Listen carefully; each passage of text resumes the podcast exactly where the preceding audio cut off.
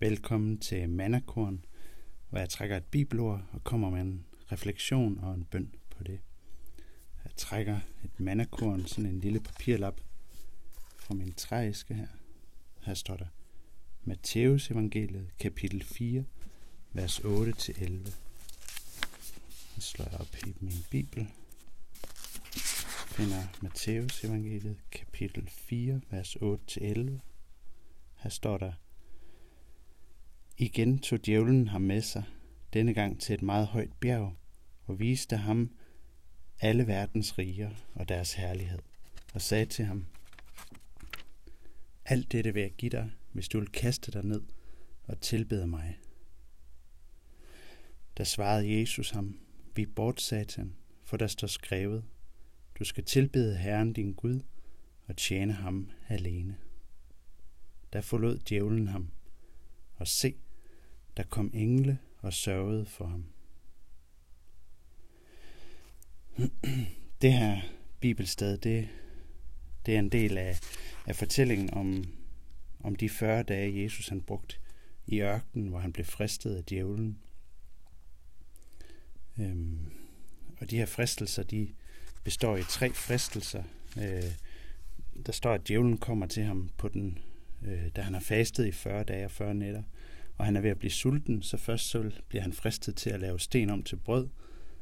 Øhm, det er det her med ligesom at få tilfredsstillet sin umiddelbare og fysiske behov. Øh, så den næste fristelse, det er, at Jesus bliver fristet til at udføre noget spektakulært, øh, kaste sig ud og blive fra et, højt, fra et templets tinde, og så blive grebet af engle.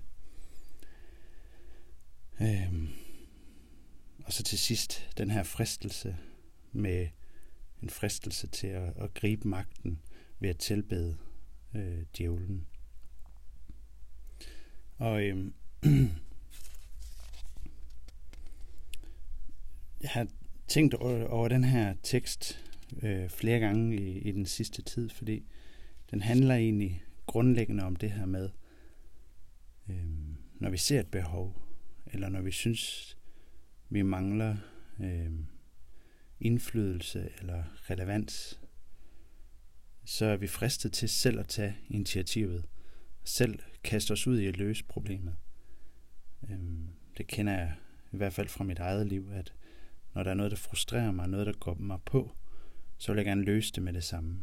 Øh, her i coronakrisen, så er der masser af ting, hvor vi må lide afsavn, eller der er noget, der ikke kan lade sig gøre, som plejer at kunne lade sig gøre. Og så kan jeg i hvert fald selv mærke, hvordan jeg helst bare vil løse det med det samme. Øh, jeg har svært ved at lide de her afsavn og bare vente på, at, at, at tingene skal blive normale igen. Men den her tekst, hvor Jesus han gang på gang afviser djævlen, og altså i de her vers, hvor vi hører, at han siger, vi bort, satan, for der står skrevet, du skal tilbede Herren, din Gud, og tjene ham alene.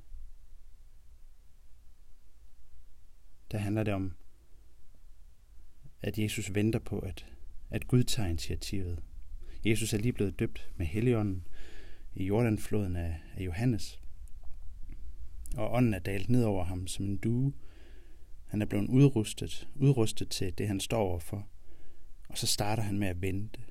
Han starter med at gøre det tydeligt, at han venter på, at Gud tager initiativet. At det er, det er Gud, der får lov at, at lede.